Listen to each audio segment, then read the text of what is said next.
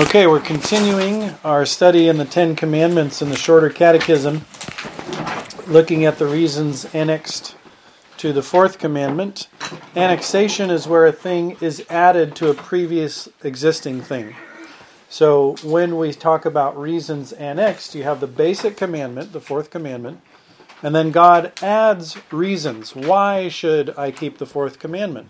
God adds these reasons. So that's what we're talking about when we say the reasons annexed. All right, there on your handout, number one, the reasons annexed to the fourth commandment are God's allowing us six days of the week for our own employments. Exodus 31, verses 15 and 16. Six days may work be done, but in the seventh is the Sabbath of rest, holy to the Lord. Whosoever doeth any work in the Sabbath day, he shall surely be put to death. Wherefore the children of Israel shall keep the Sabbath, to observe the Sabbath throughout their generations for a perpetual covenant. Okay, so here we see the allowance God makes. Six days may work be done. And then, of course, the seventh being the Sabbath, it is a holy day. So God uses this argument I've granted you six days in which you may do whatever works you have to do. And then there's this holy day. It's separate, it's devoted to God, it's consecrated to Him. So it's an argument. I have given you this, I've only demanded this, and therefore you must keep it, or a reason why you should keep it. Now, this um, quotation from John Chrysostom, very interesting parallel here. He says the week contains seven days. These seven days God has divided to us, and He did not give Himself the greatest part and us the least.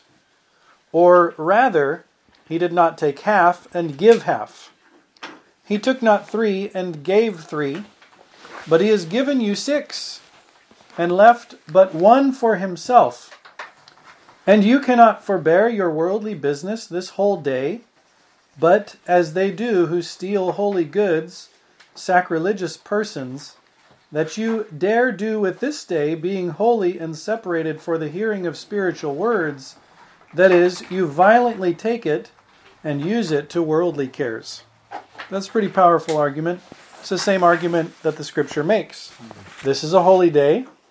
God has afforded to you six days to do all of your ordinary works and your ordinary pleasures. You may seek those on those days. I'm simply requiring one. That's a tremendous condescension, as Chrysostom points out.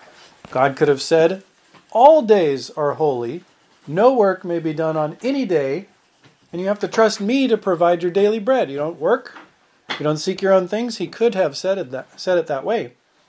Or he could have said, Well, I should get more of your time than you take for your own things. So I want four days.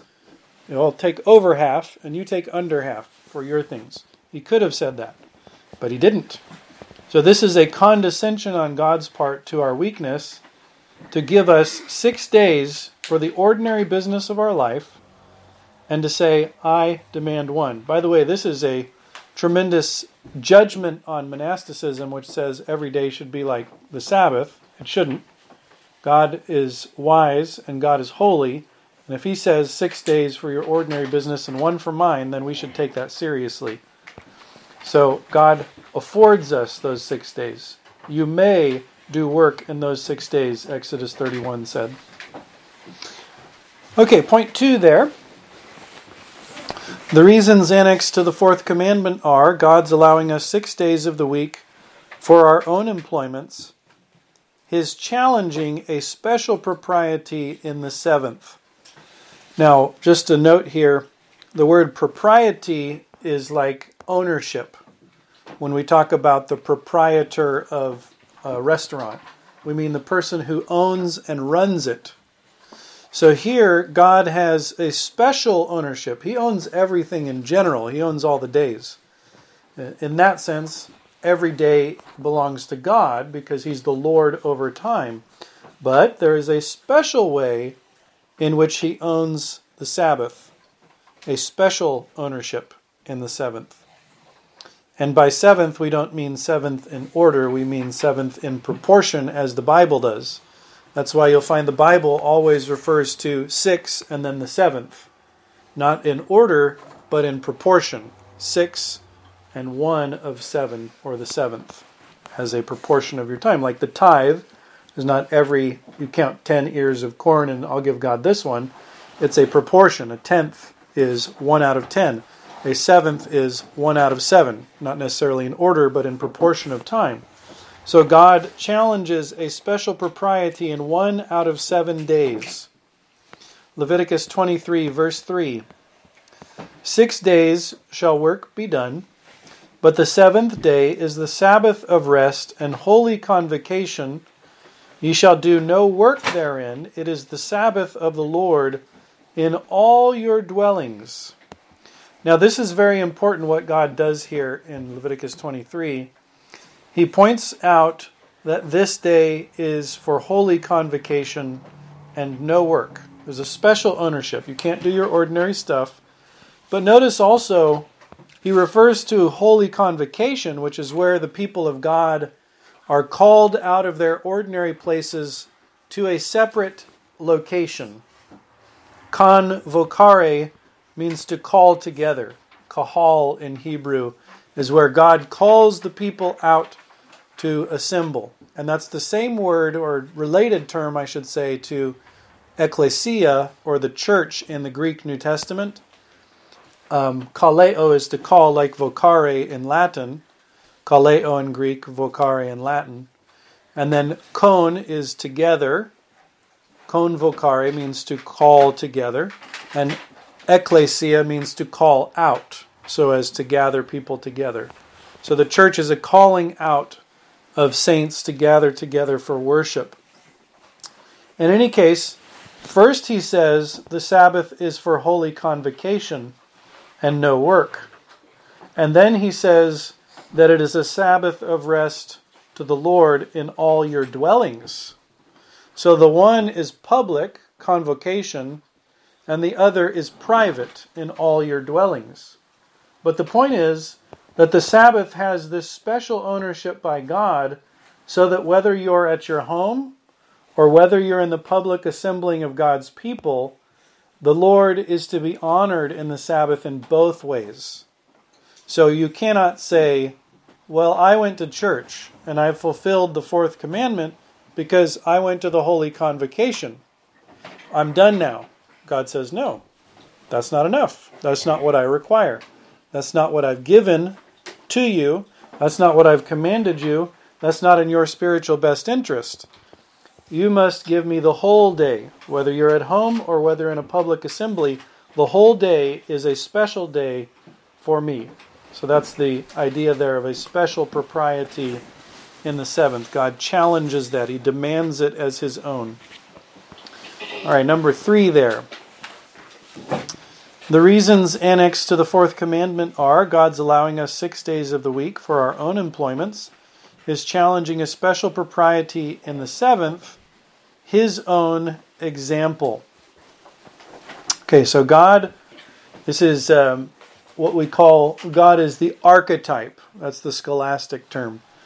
He is the original that we are made from. So, archetype is like God makes us in his image. We are the ek type. Taken from or out of the type is this copy that is made. We are made from the archetype. God is our archetype. We are the ectype. We're made in his image. So, when God set the example of the Sabbath, it wasn't for his sake that he did it.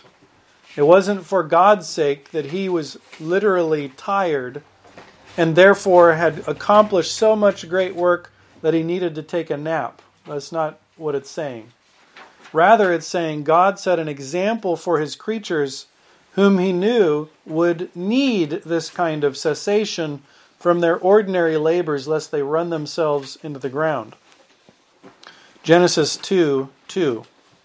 And on the seventh day God ended his work which he had made, and he rested on the seventh day from all his work which he had made. Exodus 31, verse 17. It is a sign between me and the children of Israel forever.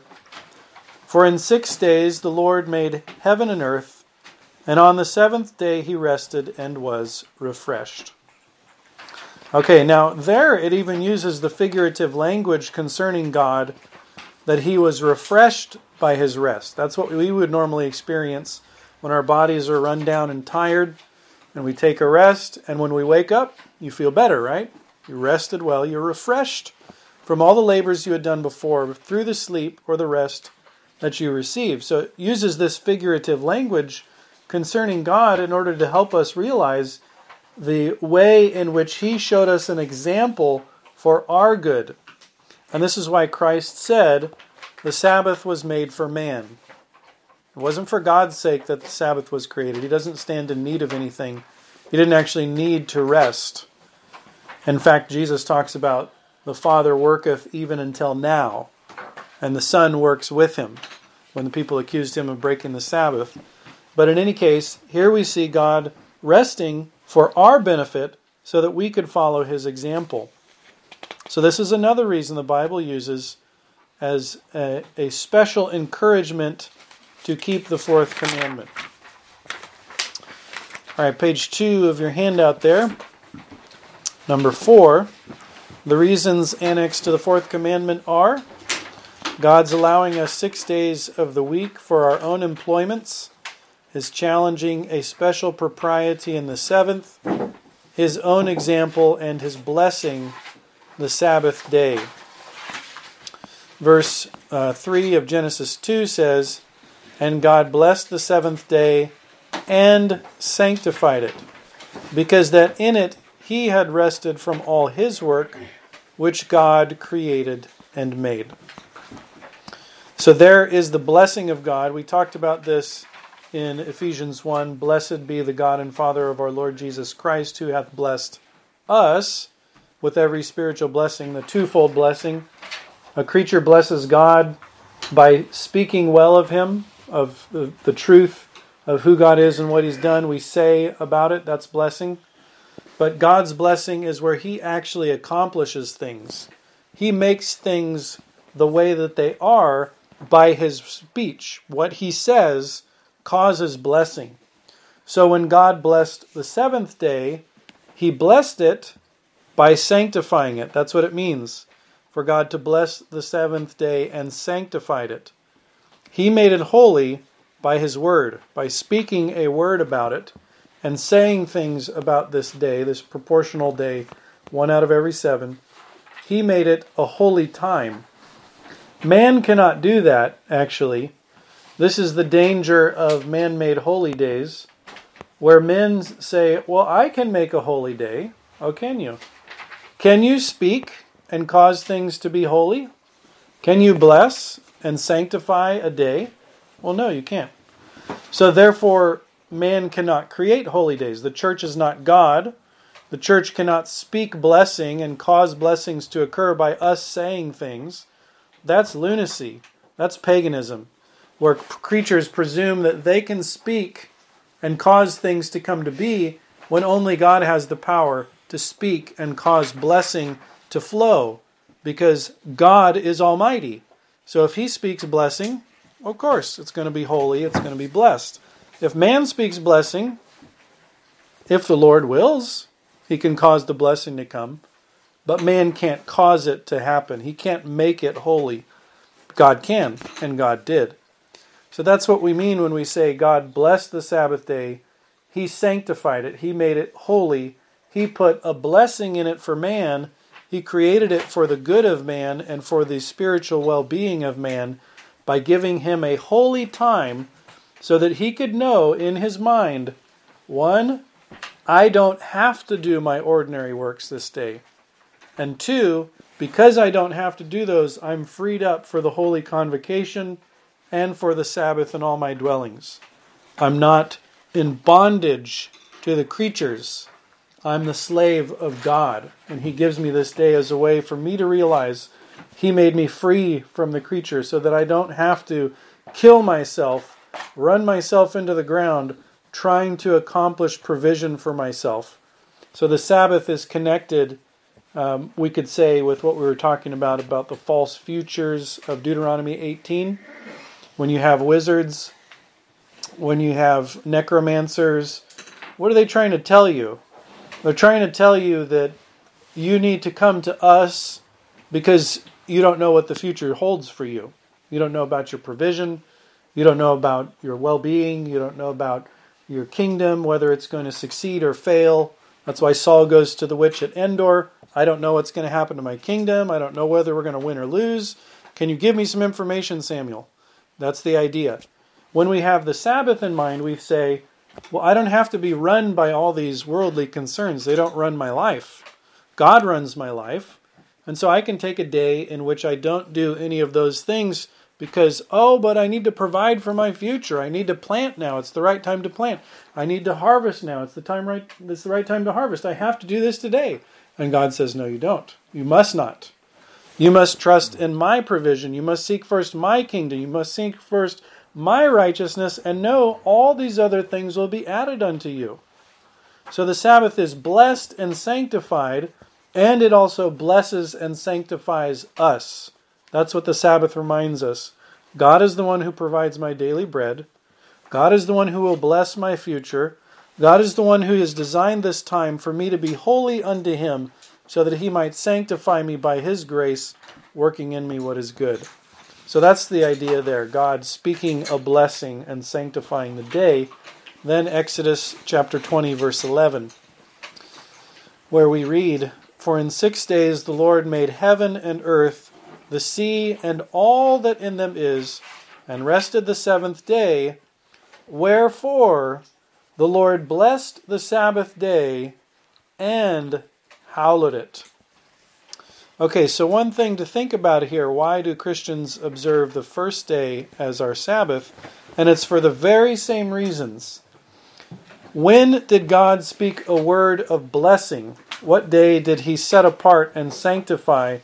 What day did he hallow? Well, it's obvious if you read the pages of the New Testament, especially the ends of the Gospels, the book of Acts, and the epistles, you find the holy day of Christians when they gather for worship, a holy convocation when they refrain from travel, when they gather to collect for those who are poor, it's the first day of the week. It's the first of the Sabbaths, as the New Testament refers to it in the Gospels. That first day of the week, they get together because why? Well, in the beginning, God says the reason you should do this is because I created. So it's the work of creation that is the emphasis. I created in six days and I rested on that seventh day. Well, when Christ rose from the dead, that is the beginning of a new creation. That is the recreation of the whole world. Because Christ rose from the dead, therefore, sinful and fallen and dead men may have eternal life, a hope and a promise. And the, as God said in the beginning, let there be light, so the light of the glory of God in the face of Jesus Christ may shine unto us who are raised by the power of God to spiritual life. So there's still the theme of blessing, the, the theme of sanctification, the theme shift, shifting, though, from creation to recreation, from the original order that God made to the perfected order in His Son Jesus Christ, grace perfecting nature through the resurrection of Christ. So we have these four reasons, and this is very important to understand when God adds a reason to a commandment, it's to enforce the commandment. The duties of the commandment are made more precious to us, more responsibility falls on us because God says, here are some reasons why you should do thus and such and thus and such. We'll see the same in the fifth commandment as we saw in the second commandment. Why does God add these reasons? To reinforce the duties, the importance of these commandments, the blessing or the cursing, the goodness or the malediction or, or the badness that he'll bring against you. Should you determine to set your face against him, he'll set his face against you. But should you determine to humble yourself and come under his authority, here are the blessings he promises to give you. And so, this is why God gives us these annexed reasons to reinforce the commandments themselves. All right, let's pray.